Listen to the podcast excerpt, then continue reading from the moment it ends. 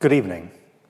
This evening, I'm going to talk about one of the most powerful tools in medicine in this series on public health, and that is on vaccines. Millions of people are alive today because of vaccination. Some would have died in childhood without it. Many, for many others, their parents, their grandparents, or other forebears would have died or been permanently disabled if they'd not had vaccination. And some of the examples of these, and we'll go through several of these, include tetanus, smallpox, diphtheria, measles, many causes of meningitis, and polio. For many people in wealthier countries, we often do not realize quite how much we owe to vaccination, although that would have been known really quite recently in the immediate past. And what we have here is a picture of people queuing for smallpox vaccination in the 1960s in Cardiff. All around the world, though, vaccination is saving lives in extraordinarily large numbers. And this talk is really about how that came to be.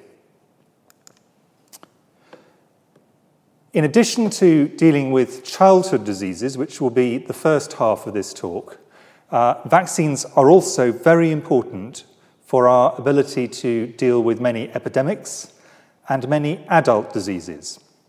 So, recent epidemics where vaccines have been important are COVID 19, which we're living through at the moment, and I'll talk a bit about that in the second half of this talk. Influenza pandemics, which I won't be covering, but vaccines are a major part of our armamentarium against that. And Ebola, where we now have highly effective vaccines that can be used when there are outbreaks. They're also uh, able to combat many of the diseases of adulthood, including important infections, uh, some of which are life threatening, like pneumococcal disease, which causes pneumonia uh, in older people, uh, and uh, some of them which are extraordinarily unpleasant uh, in some cases, such as shingles. And increasingly, we're recognizing vaccination as one route uh, to tackle some of the important cancers, of which the two most important at the moment are cervical cancer uh, in women and liver cancer. Now, vaccination uh, is actually, in many ways, a very natural process because when you're celebrating vaccines, you're also celebrating the immense power of your immune system. Vaccines harness this power. Vaccines themselves do not kill viruses or bacteria or neutralize toxins. We do.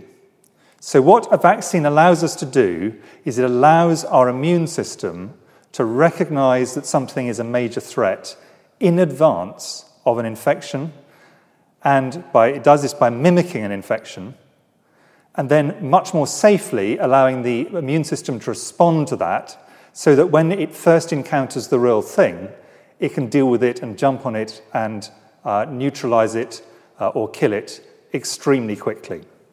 So it gives it advance warning that something dangerous might be coming. Now, I do not want to imply in this talk that vaccines are the answer to all infectious diseases. They are not. There are many infections where vaccines are not uh, a central part of our response or any part of our response. Some examples of these are we have many major infections where we currently do not have a vaccine. And an important example of that is HIV disease, uh, the cause of the last really major dangerous pandemic before COVID 19. For some, we have an okay vaccine, but we also have better countermeasures. Uh, examples of these are cholera, where we've had a long, for a long time uh, vaccines, and typhoid, but uh, we owe a lot more in terms of our control uh, for cholera, for example, to good sewers and clean water uh, rather than vaccination. On the right, I've illustrated this uh, with the construction of the great sewers of London, which really were critical uh, to defeating uh, cholera. And then for some diseases, although we do have vaccines, the disease is not common enough to be worth vaccinating under normal circumstances. And some examples of that might be plague, where only a very limited number of people are likely to be exposed. It still exists as a disease. Uh, or in the UK, in humans, uh, rabies. We have good rabies vaccination, but there is not enough disease to justify this. But if you travel to a country where there's a lot of rabies, you should be offered a rabies vaccination. So uh, sometimes we don't have a vaccine, and sometimes uh, we don't need a vaccine because the threat is not great enough. But for many diseases, and many really uh, appalling diseases, uh, we do have vaccines and we need to use them to reduce the threats. And when deciding whether to use a vaccine, we have to really consider three separate questions. The first is Is this disease a significant risk? If the disease is trivial, or if it is so uncommon you're almost uh, never going to come into contact with it, it's probably not worth having a vaccine even if one is available. The second question is how effective is the vaccine? And if you don't have a highly effective vaccine or a fairly effective vaccine, then it's really not worth uh, vaccinating in many cases.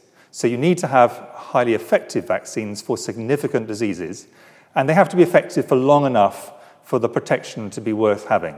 Some uh, bits of immunity uh, don't last very long. Some vaccines, uh, a single vaccination lasts for a lifetime. So it is a, very um, variable uh, situation, but you need to have an effective vaccine, obviously, to be worth continuing.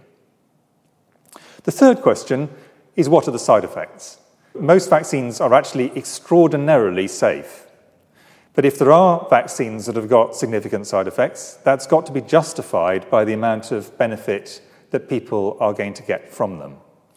So if you consider, for example, polio, this uh, child uh, is in an iron lung from polio, uh, it was possible to uh, accept a very small but real risk from the vaccination uh, in the early phases, the early stages of the vaccination, less safe vaccines, because this was a very common, extraordinarily dangerous disease.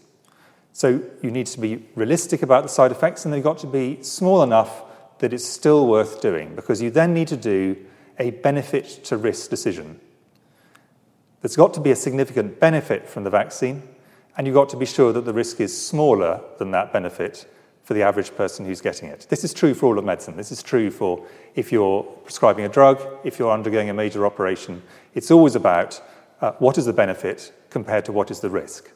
But the great majority of the vaccines that I'm going to be talking about today are extraordinarily effective against really unpleasant or very dangerous diseases, uh, and they are very safe. The spur to vaccination was smallpox. Um, smallpox is an ancient disease, goes back a very long way, uh, with major epidemics in Europe and elsewhere. And the more common form, variola major, had a mortality of over 30%, and in infants, over 80%. So this is a very dangerous and also very common at that point uh, infection. Survivors were left badly scarred and up to a third in some uh, reports were left blind. So this is a very major disease.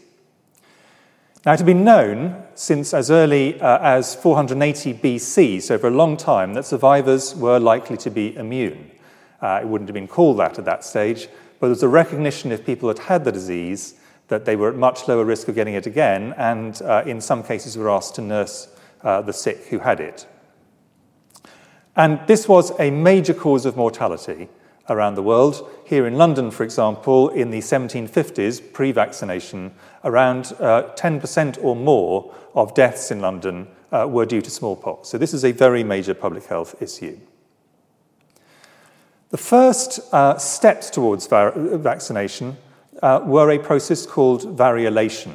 Variolation was an early practice uh, that was developed in Asia and Africa. And in this, pus from a pustule from someone who had smallpox was inoculated with a sharp instrument uh, into someone who had not had the disease, uh, into a, an area which was generally invisible uh, under normal circumstances. And around 2% of the people who had this would contract smallpox and die. Uh, and in some of them, uh, they would pass it on to other people and it would cause an outbreak.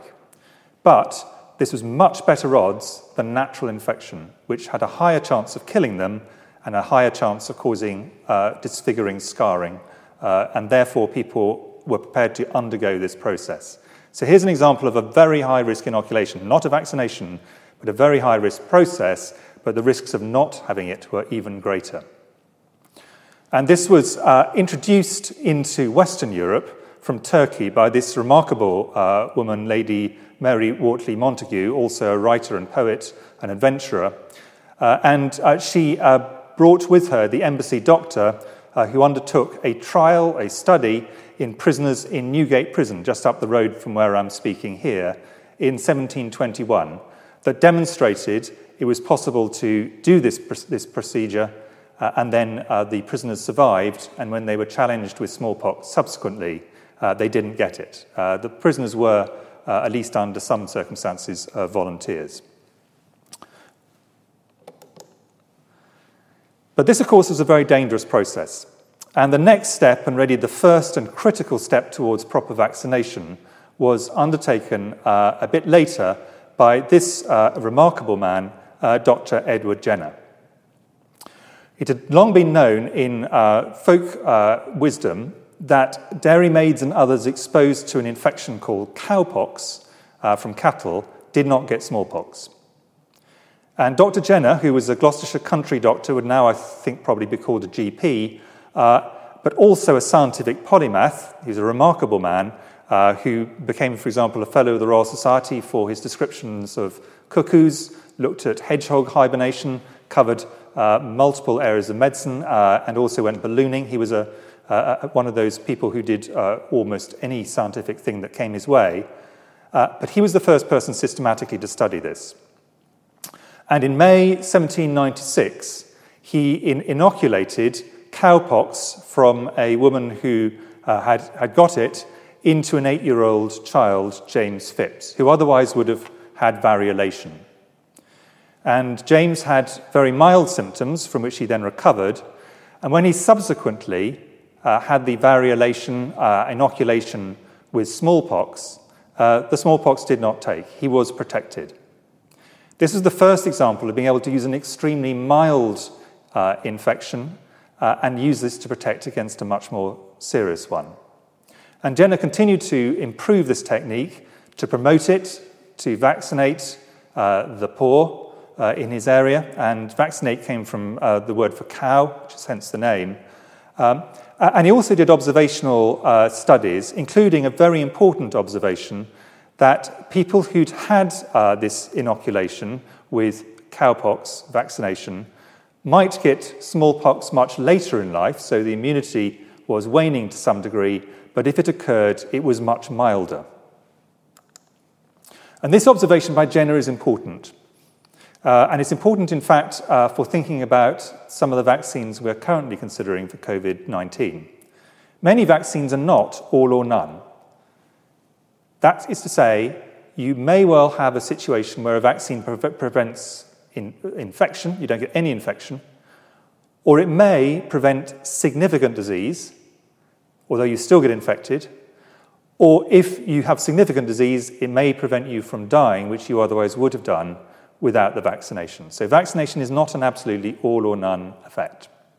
And this is illustrated by these two boys, both of whom caught smallpox at the same time uh, from the same source. The boy on the right uh, was vaccinated and has very, very minimal pustules. Uh, the boy on the left uh, was not vaccinated, and you can see the result. So, this is a situation where the vaccine significantly reduces the severity of the infection, even if it does not prevent it. And many vaccines reduce severity of disease, even if they don't stop infection.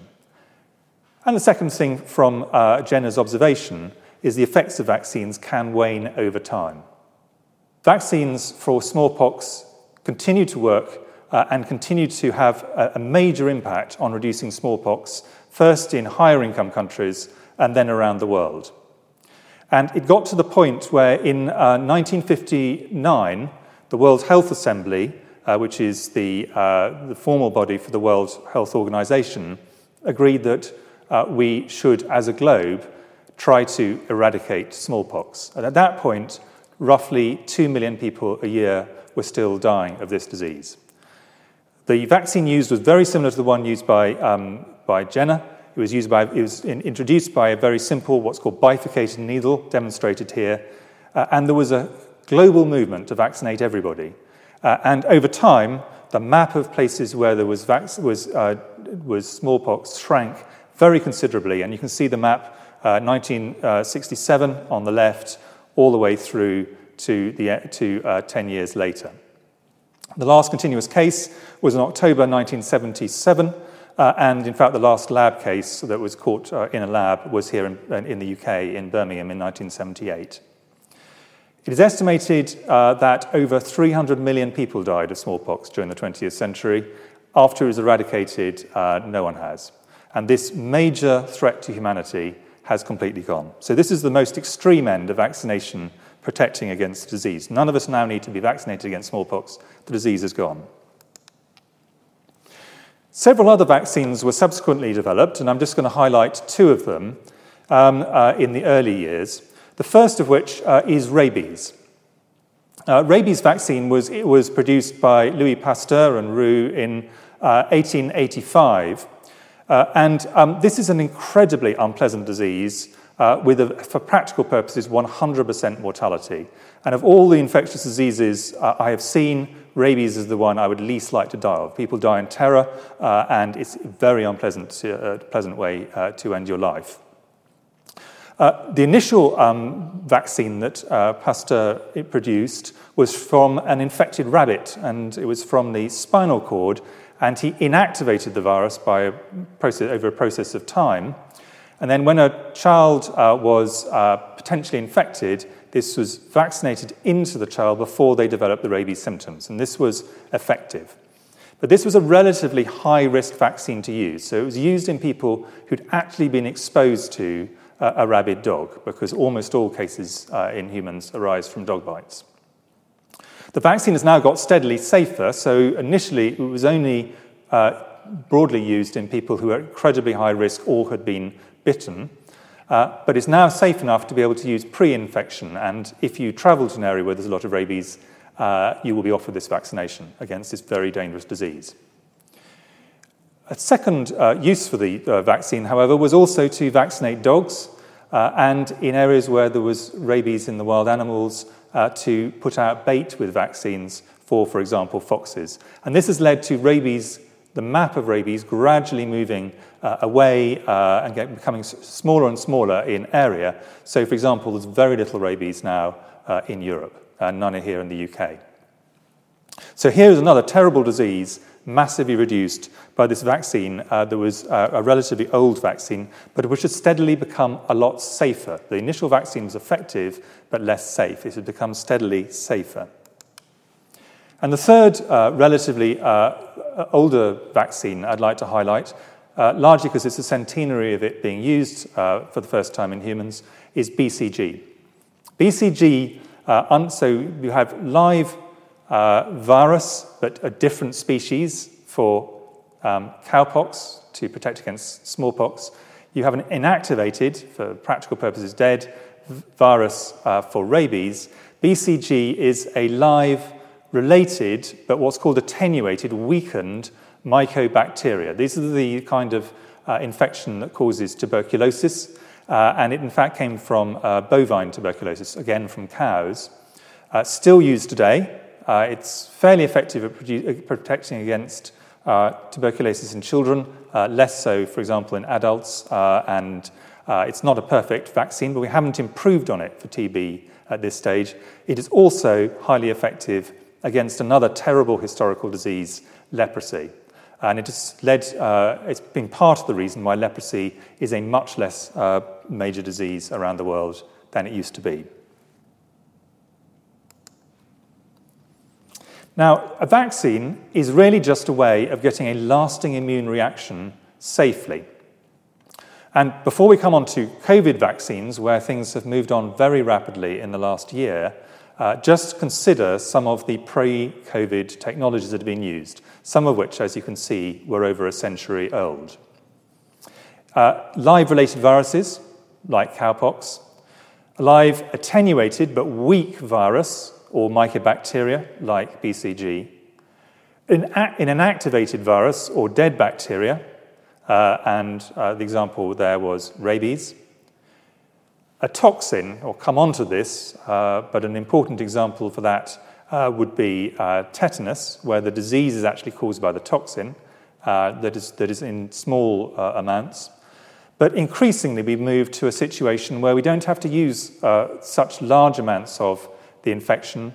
A bit of a protein from the coat of the virus or the bacteria, a complex sugar, what's called a polysaccharide, or a com- combination of the two, what's called a glycoprotein from the coat.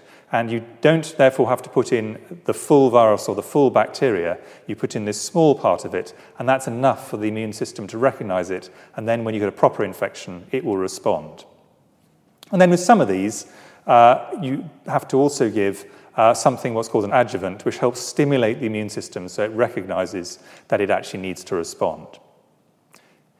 And although people think of vaccination as always given by injection, and very many of them are, uh, some of them are also given by mouth, um, and some of them uh, can increasingly be given, for example, up the nose. So some children are, vac- are vaccinated against flu uh, by, nasal, by the nasal route, which is more acceptable, uh, particularly for young children.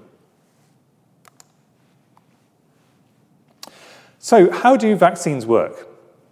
Well, the body is being assailed by uh, bacteria and viruses, fungi, and parasites the whole time. And it has multiple layers of defense ranging from simple things like the fact your skin is very difficult to get through for infections, uh, so a barrier, layers of mucus and things like that. It also has what's called the innate immune system, and this is when uh, the immune system responds without having learnt about a particular infection. It just responds very, very actively against an infection. Uh, non specifically and without memory. I'm not going to go into that in any detail at all because it's not relevant to vaccination, but is very important as to how you fight infections. But a third layer of defense is what's called the adaptive immune system. And this is much more specific to a single infection. And the adaptive system learns an infection, and then when it sees it again, when it again invades the, the, the, body, it responds much more quickly and much more vigorously the next time it is ready. It is this part of the immune system that vaccination uses. Those of you who've recently done biology uh, will remember all of this in some detail, and I'm going to simplify a, an incredibly complicated and sophisticated system, which is the adaptive immune system.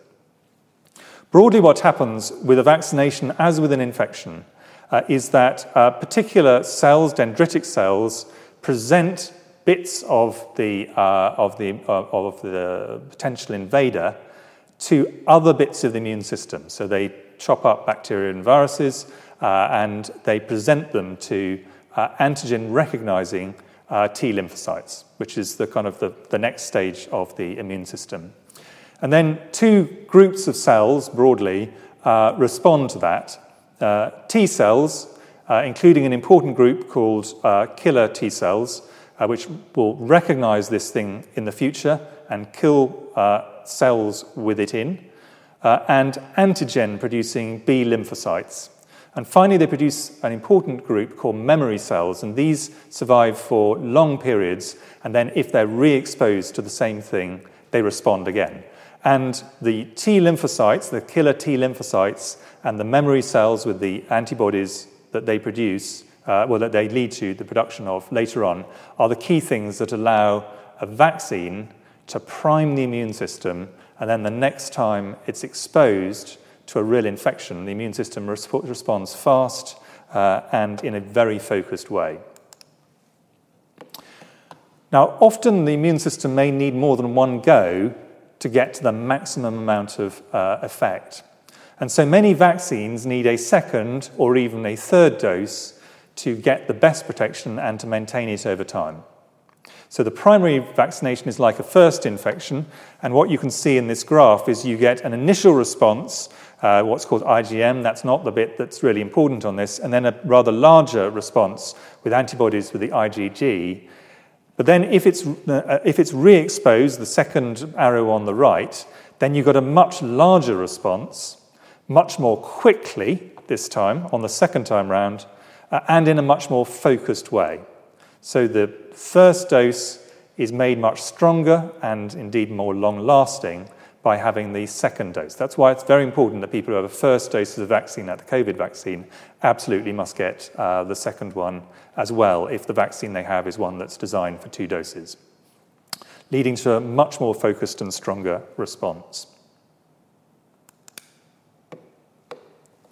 So that's the basics and the history of vaccination.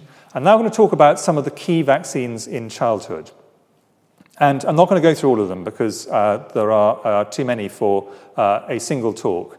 But I do want to start off with a single vaccine, the six in one vaccine, uh, as an example of one that's given here in the UK and in many other parts of the world. Here it's given at 6, 12, and 18 weeks old. And this covers six very major infections uh, in an extraordinarily effective way. Tetanus, and it does this with a toxoid, so this is a toxin, an antitoxin uh, response by the immune system. Diphtheria, also an antitoxin response. Pertussis, also known as whooping cough, which is an acellular uh, type of vaccine. Polio, which is an inactivated virus. Hib, which is Haemophilus influenzae type B, which is a polysaccharide protein conjugate, so it's a bit of sugar and protein from uh, the bacteria uh, together um, in, in the vaccine, uh, and hepatitis B, which is a bit of protein from the surface. And all of these are in this vaccine. And the, res- the, res- the result of this is they protect the child given it against six of the most dangerous diseases that they could be exposed to.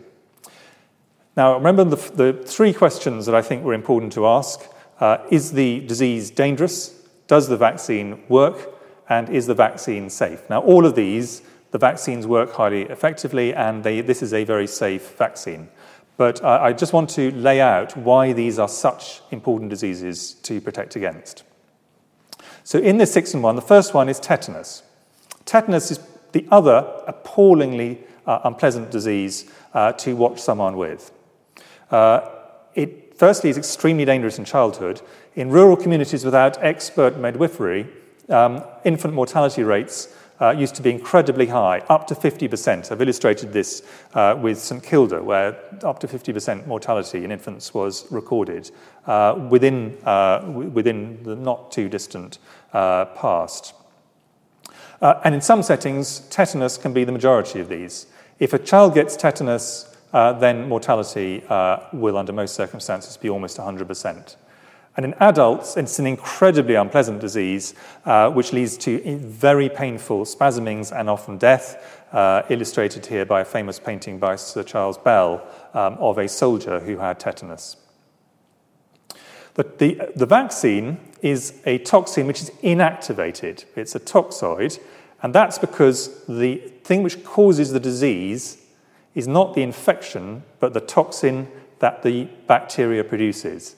And therefore, the vaccination is against the toxin. The vaccine is highly effective. It was introduced widely in the 1950s, developed a little bit earlier. Doesn't stop the infection. The infections still happen, but stops someone getting the disease. But because it's not stopping infection, it has no herd effect. So only people who are vaccinated are protected.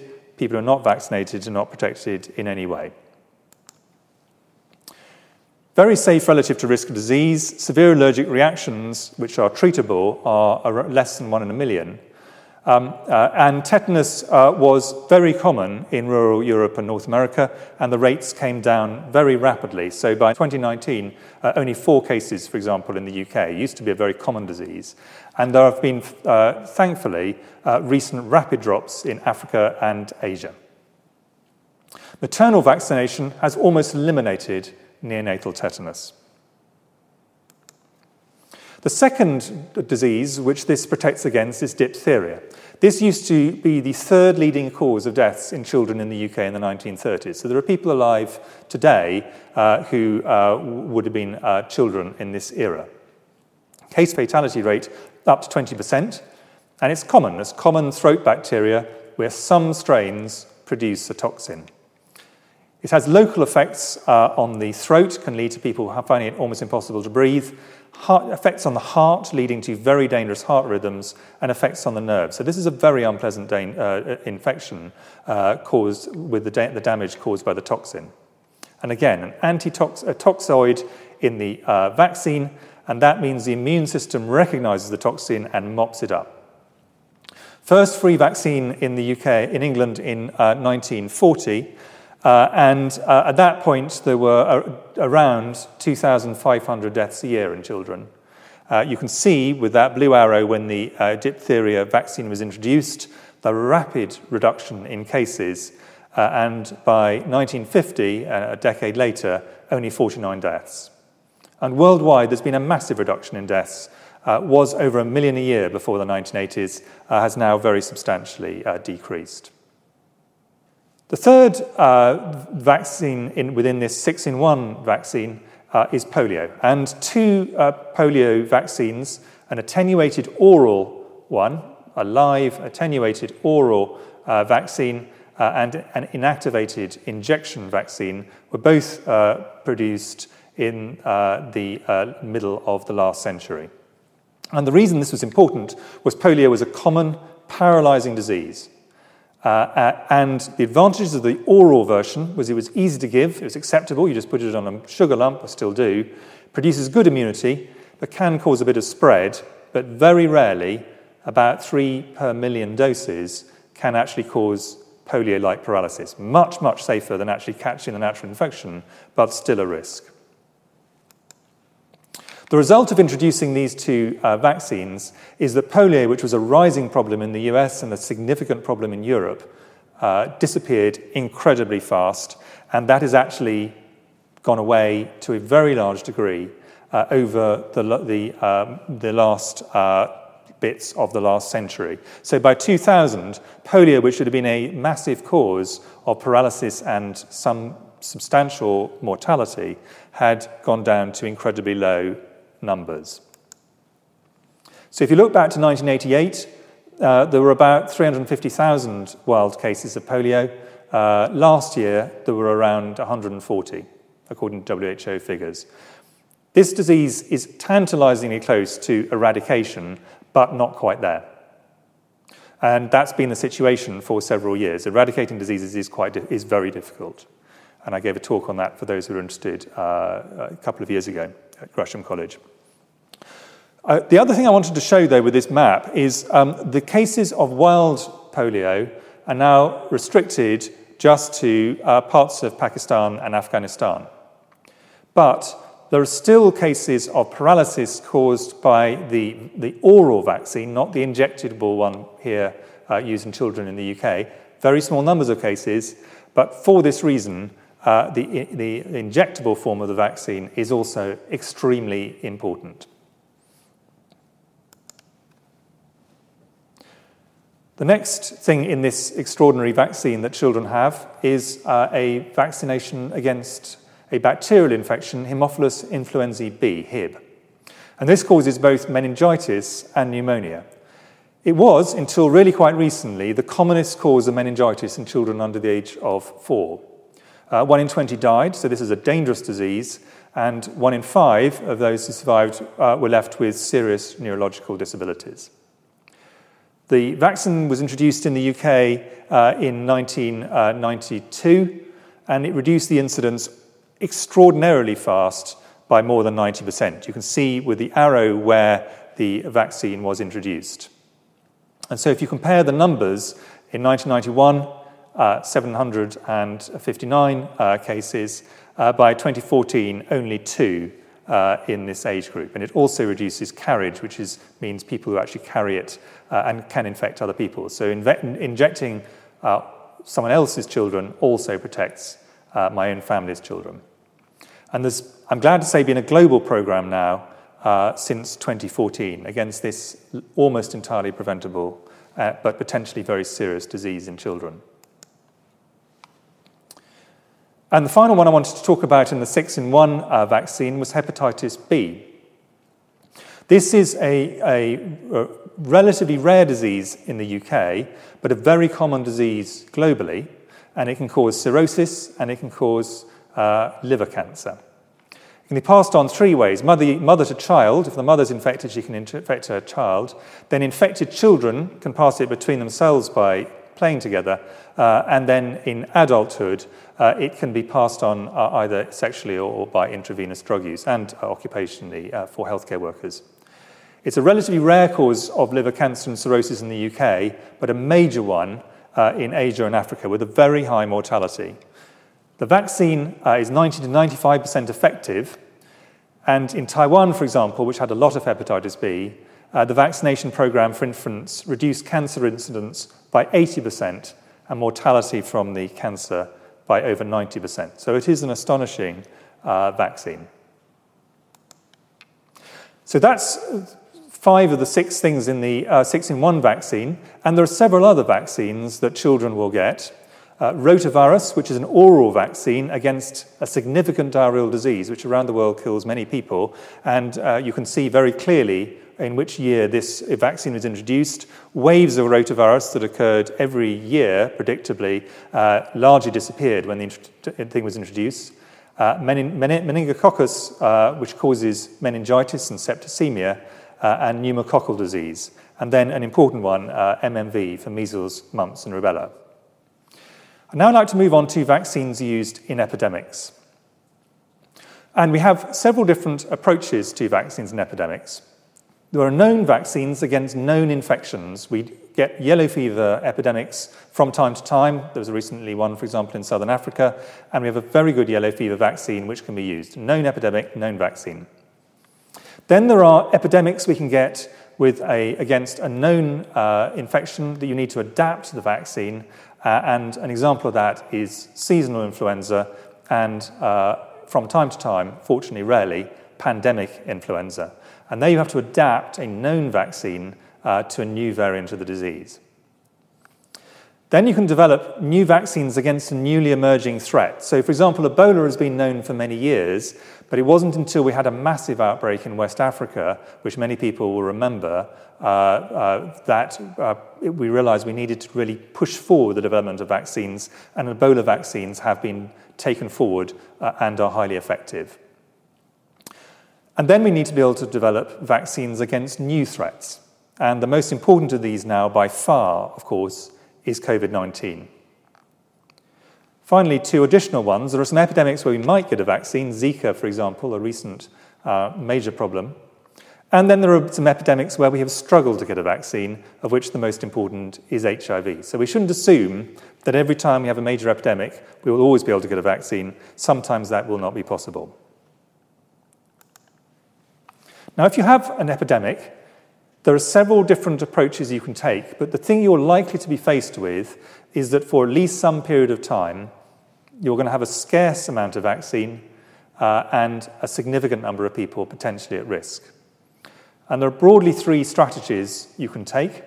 The first one is you can say, I've got a limited amount of vaccine, and I'm only going to give it to people who are at the highest risk because I don't have enough for everybody. And therefore, I'll try and find the people who are at the highest risk of dying, or the ones most likely to catch it, or the ones most likely to transmit it. So you identify high risk people. The second approach you can use, and it was very effective with smallpox and was used also with Ebola, not relevant uh, for COVID, um, is something called ring vaccination. And this works when you've got small numbers of cases which are easy to identify and a fast acting vaccine. And you identify a case and then you vaccinate everyone around them, the people they've come into contact with, and then you generally then vaccinate all their contacts as well. So you provide a ring of protection around the person who's infected. That's called ring, va- ring vaccination, and that stops it spreading into the wider community. The third thing is once you've got enough people vaccinated, you may get population, what's sometimes known as herd immunity. This should only be considered as a policy goal in the context of vaccination, not in any other situation.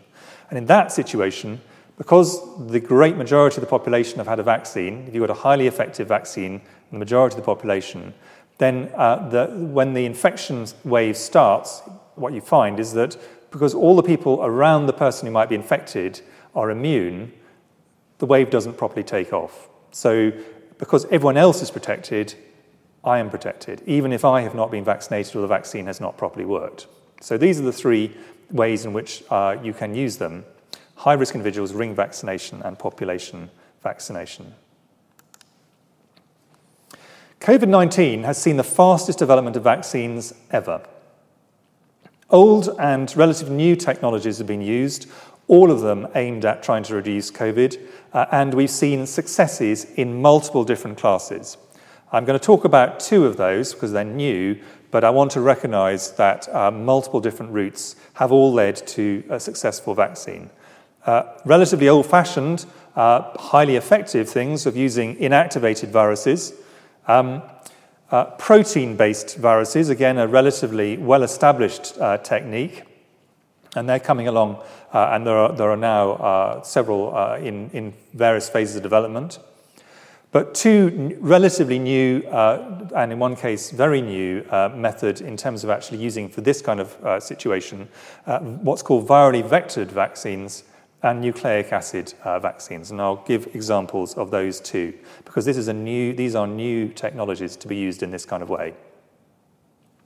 What all of them have in common, though, is these are simply a way of presenting to the immune system a protein uh, or an other antigen of the COVID so that the immune system wakes up uh, and the next time it actually encounters it, which might be with a wild infection, uh, it will actually ki- uh, kill it or, or remove it from the system.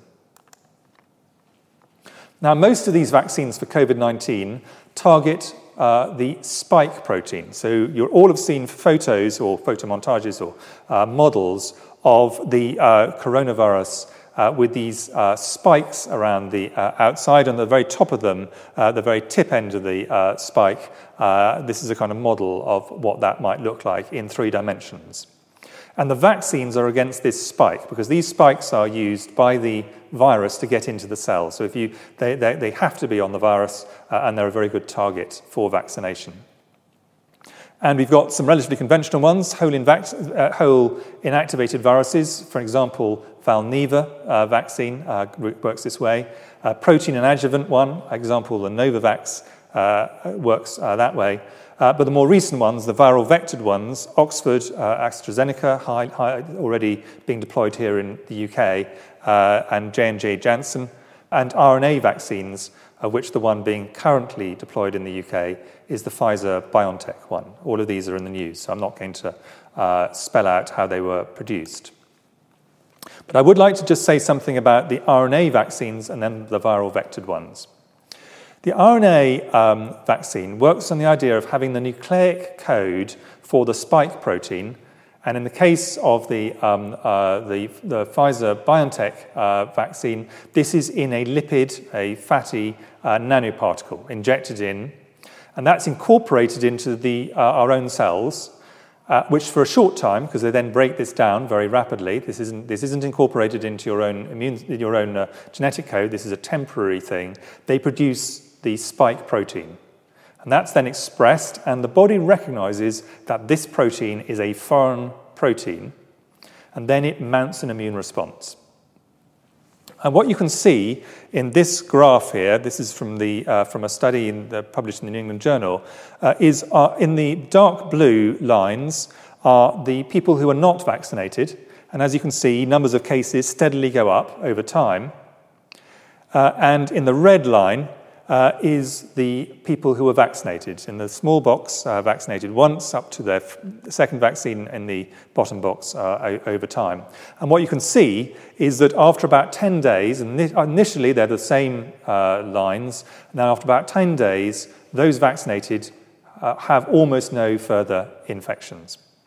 So the fact that they've had this protein expressed in the body has led to the immune response uh, responding and then when the wild infection arrives, uh, the immune response just gets rid of, rid of the virus and people uh, don't get clinical disease. This is against clinical disease. And the RNA viruses, the RNA vaccines rather, have a, huge advantage, which they, they can produce quickly and can, they can be reformulated very rapidly. So if we get a new version of this, uh, we can quickly move on to that one. The uh, other relatively new one, the, uh, the other form that is being used here in the UK at the moment, uh, are what is called virally vectored vaccines. And the concept of these is you have a relatively harmless or completely harmless uh, virus, generally uh, an adenovirus, which is a kind of cold virus.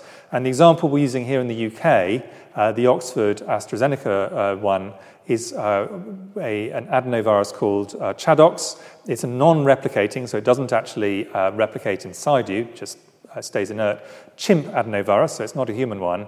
Um, uh, and it incorporates genes for the spike protein, rather like the RNA one. And then when it's taken up by cells in the body, uh, they manufacture the spike protein. Again, this is seen by the immune system as foreign. Immune system responds, uh, and then when the people are subsequently infected, the immune system recognizes very rapidly that this is, they've seen this foreign invader before uh, and uh, gets rid of it. So um, this is, again, this has only been used in a relatively small number of uh, examples before. This is the first really widespread use of this technology. But both of these, very rapid, highly effective vaccines. And you can see here, again, the blue lines are people who uh, were in the control group, not vaccinated against COVID, uh, and in the red, those who were.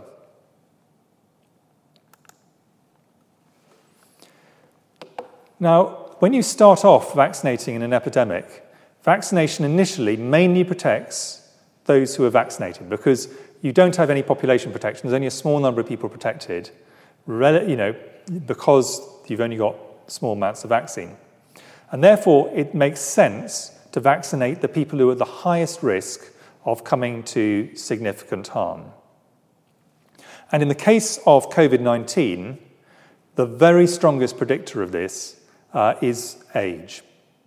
And so the oldest people are by far the highest risk of dying, uh, of going into hospital and having severe disease. Uh, and as you, get, as you go down the age spectrum, uh, the risk is much lower. So if you've got a limited amount of vaccine, you vaccinated the highest risk first, and the highest risk are uh, the elderly. And if you think about this, this is a graph on the right that shows age bands of uh, people uh, and in terms of who has left, have gone into hospital, all of these people have gone into hospital, uh, and then people who've died. Dark blue are people who've died, very lightest blue on the outside, people who've been discharged from hospital, uh, and the, uh, the, the, group in between are people uh, where we still don't know uh, what the outcome is going to be. Most will be discharged, uh, some sadly will die. And what you can see is the very oldest people have the, by far the largest number of people who die uh, in uh, the population. By the time you get down to the much younger ages, uh, you actually have many few people dying, uh, and uh, if you get even, even younger, many fewer people going into hospital. So the biggest impact is by vaccinating the highest risk, who are the elderly. And in, if you think about UK data, over, uh, over 80% of those who died were over 70 up to now. So, therefore, vaccinating people over 70 is an absolute priority. But that doesn't uh, mean that that covers everyone who'd go into hospital. And around uh, this constituted only just over half of those who went into hospital. So, large numbers of younger people uh, still have severe enough disease to have to go to hospital. So, you start off with the oldest and you go down uh, the, uh, the age, age bands. And you can think about it uh, this way, which is if you assume the vaccine was 100% effective, and no vaccine will be 100% effective, if you assumed it did, it was 100% effective, because such a high proportion of the very oldest people, uh, particularly people in care homes, are at most risk if they catch this disease, you would only have to, if this vaccine were 100% effective, vaccinate 20 people in care homes to prevent a single death. If you took people over 80, you'd have to vaccinate 160 uh, people to prevent a single death. If you chose people over 50, you'd have to vaccinate around 8,000 people uh, to prevent a, a, single death. And if you choose healthy people who have no other medical problems under 50, you'd have to vaccinate 47,000 people to prevent a single death. So, what this shows is you get your biggest effect from vaccinating uh, the oldest uh, people. But what you hope is that as you move down the age bands, you soon get to a situation where, firstly, all the people who are most at risk of dying have been vaccinated, then all the people who are most at risk of being in hospital have been vaccinated. But the third thing you want is to reduce the, even the small risk of younger people having a very severe outcome. And sadly, people have very severe outcomes, and some people die even in the youngest age bands. But you also then start getting to a situation where enough of the population is protected that you actually uh, have many fewer cases in the general population. The rates go right down, and that protects everyone. You get towards some form of population immunity. It may not be complete, uh, but a long way towards that. So, what do we know and what do we not know about COVID vaccines at this stage of time? So, this talk is being given in February 2021. We know that natural immunity, and generally that's a good predictor of vaccine immunity, lasts at least six months. We know that uh, there is uh, much lower reinfection rates after a natural infection, but not none. So we do not expect that after vaccination there'll be no further cases. We think they'll be substantially reduced. We know that multiple vaccine types with the spike protein reduce infection. So you don't, it's not just one type of vaccine, lots of different types of vaccine all produce highly effective results. We know that this has got a good side effect profile, and data that has very recently come out in the UK, for example, uh, implies that uh, the rate of severe in, uh, reactions is probably about 1 to 2 in 100,000, and these are ones which can be reversed. They're not uh, necessarily lo- in any sense long term, but uh, 1 to 2 in 100,000. Uh, and for milder uh, reactions, maybe 3 in 1,000. but these are much, these are things like feeling feverish, having pains, and so on. we are confident that immunity to severe disease is likely to be better than just to infection. So even if the vaccine doesn't protect you from getting infected at all, it is likely to lead to you having less severe disease. Uh, and we are confident that uh, if we get mutations that get around the vaccine, we should be able to revise the vaccine relatively easily. What we don't know is how long the protection lasts, particularly in the elderly. We don't know how easily and rapidly COVID 19 escapes from the immune system, so evolves around it. We don't yet know what the impact of transmission is at an individual level, so you can't be sure if you're vaccinated that you cannot pass on uh, the uh, COVID to someone else. And we also don't know what the effect of large scale vaccination is uh, on transmission at a population level. So there are several things we do know with confidence, but there are also several things that we do not. But overall, what we're confident of is we have a highly effective and safe vaccine against a very major disease. And for this reason, this vaccine is being deployed uh, in the UK and around the world.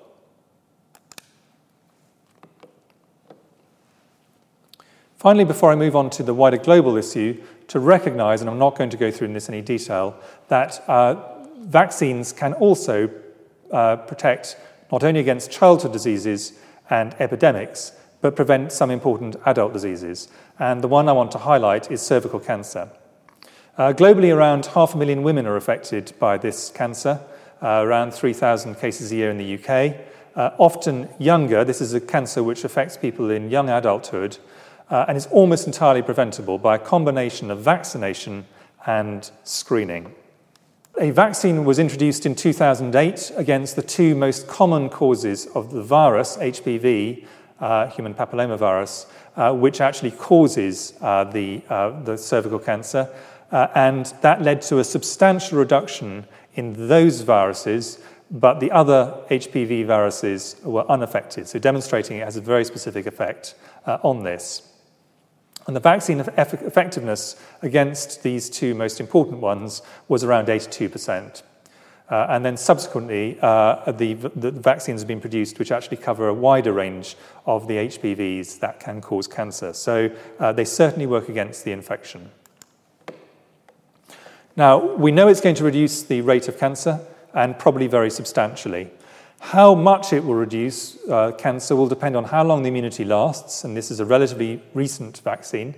Uh, we're confident it lasts many years, but does it last decades? What percentage of girls are, uh, are vaccinated, because it's really essential they're vaccinated before uh, they become sexually active, uh, and um, uh, what, uh, what the effects are over time. And what you have here is some modeling studies that show that depending on how long the effect uh, lasts, if it's a lifetime vaccine, then we will get an even bigger effect in reducing cancer than if it lasts for only a decade. But we are confident that this vaccine is going to substantially reduce this important cause of cancer in younger women.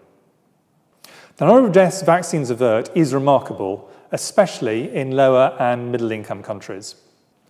Re- there was a recent study which came out uh, this year uh, which estimated the effects of vaccination against just 10 different diseases. This is not all the vaccines available. Uh, and their estimate was that between the years 2000 and 2019, so the last uh, roughly 20 years, 37 million deaths uh, were averted. Uh, and amongst uh, children under five years, a 57% reduction in mortality, uh, most importantly from measles. So vaccination has a massive impact globally. And we're increasingly moving to a world where the vaccines in childhood that I talked about earlier on in a UK context are available uh, around the world, including in lower income countries, through a variety of mechanisms such as the Gavi, uh, the Gavi system. Uh, there's been a delay between high income countries getting the vaccines and low income countries, and of course, we should do everything we can to minimize that delay to as close to zero as possible. But uh, there has been a very substantial increase in the amount of vaccination, very similar to the vaccines given uh, here in the UK, in Africa, Asia, and Latin America. So if you look on the left, using um, diphtheria, pertussis, and tetanus containing vaccines as a, a kind of marker. On the left, uh, you, you, have uh, uh, 1981, uh, and on the right, 2016.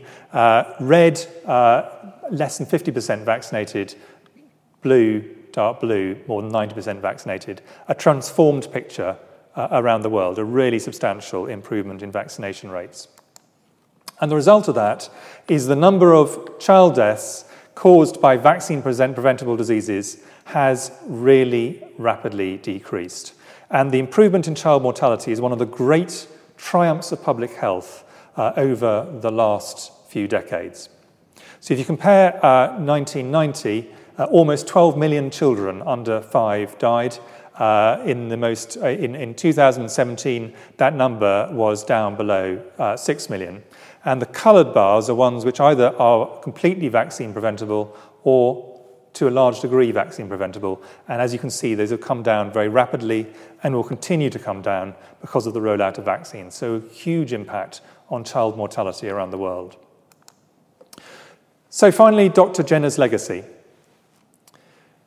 Dr. Jenner, by producing vaccination, a much safer way of preventing infections, led to many of the most feared diseases largely gone, uh, where vaccines are available, substantial protection against multiple diseases of childhood, new and rapid approaches to responding to epidemics, as we're seeing now with COVID 19, major drops in adult disease continuing, including cancers, uh, and vaccine science is advancing rapidly. I'm confident that vaccines will get more effective, safer, uh, and increasingly may start to move into other diseases such as cancers. A remarkable legacy. Thank you very much.